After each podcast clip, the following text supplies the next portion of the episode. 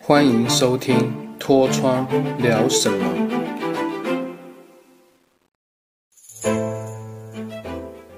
Hello，大家好，我是你的好朋友脱窗，欢迎收听《脱窗聊什么》第十集。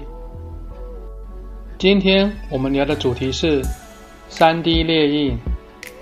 我相信这个议题是许多人心中的梦想，也是许多人想了解的资讯。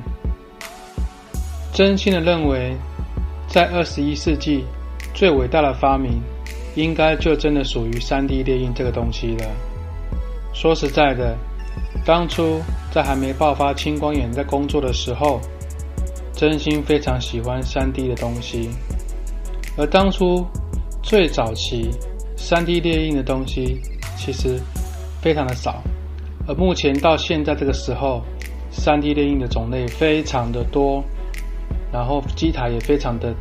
多元，成型方式也非常多，精度也相对的高。我们今天不细说三 D 列印，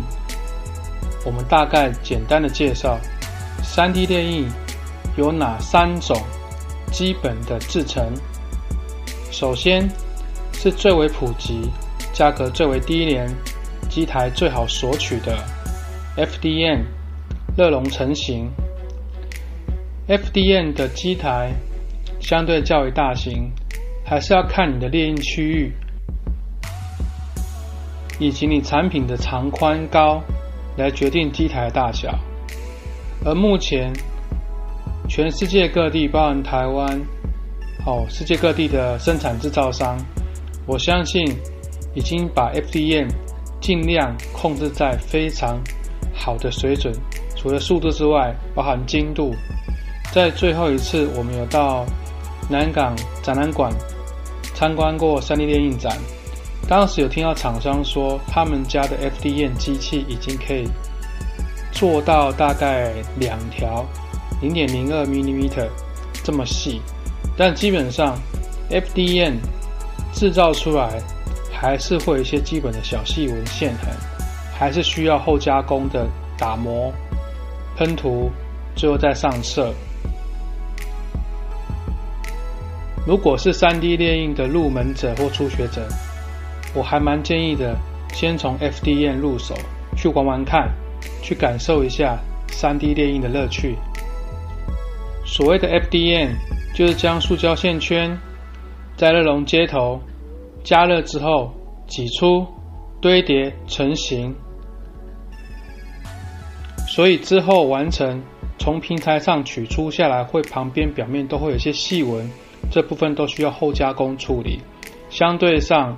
虽然成本低廉，可后加工会稍微麻烦一点。第二种制成方式。就是所谓的光固化，而光固化呢，它机台相对小，列印范围其实现在的厂商也做得非常好，主要是它的速度会比 FDM 快，大概七八倍，然后精细度是很高的，基本上有些价格稍稍微高一点的机台的话，印出来是表面都不会有痕迹，稍微用水砂纸或番数高的砂纸，稍微轻轻打一下膜，就可以上色成型。而光固化成型的方式是液态成型，在 LCD 上面一层一层切片叠上去。那它好处是速度快，但成本稍微高。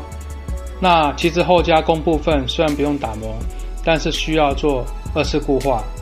用紫外灯照它，让它强强度更好，才不会使产品变形。那第三种制成方式就是所谓的镭射粉末成型。这部分比较适合在不太需要表面精度的，但它好处就是说，它成型速度，那它成型的东西呢，材质上可以点特殊方式，可以成型一些尼龙啊，或是一些弹性好的，甚至连陶瓷都可以制作。那顾名思义，它就是粉末镭射成型，这方便很大家不用开模，可以先做试打一样的东西。是非常好的提案，但是还是给大家建议：三 D 列印它只是工具，它还是需要花时间去做列印，最主要还是前端在设计建模这部分才是最值钱的。所以在选用哪一种制成，在前端的时候就必须考虑清楚。如果今天可能属于工程类型的，哦，那可以选择镭射粉末烧结。那如果精度稍微差一点的话，又不想花太多钱，那可以选择 FDM。那如果想要精度高，甚至说要做公仔圆形的，哦，那表面好一点的话，那也建议用光固化这个制成。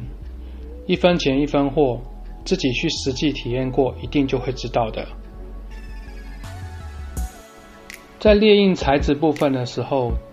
基本上 FDM 跟光固化都可以用 ABS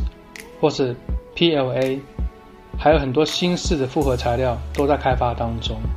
那粉末烧结就像刚刚之前讲的，哦，可以用陶瓷，可以用尼龙。那尼龙算是弹性很大的塑胶，这部分大家可以依照你的需求，再选择你要的制成。我们今天是简单就 3D 列印的种类跟制成做个初步的介绍，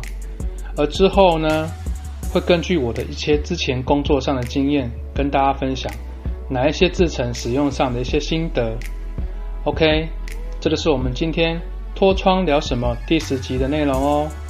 有什么需求或想知道的，欢迎写 email 给我们哦。那我们下次见喽，拜拜。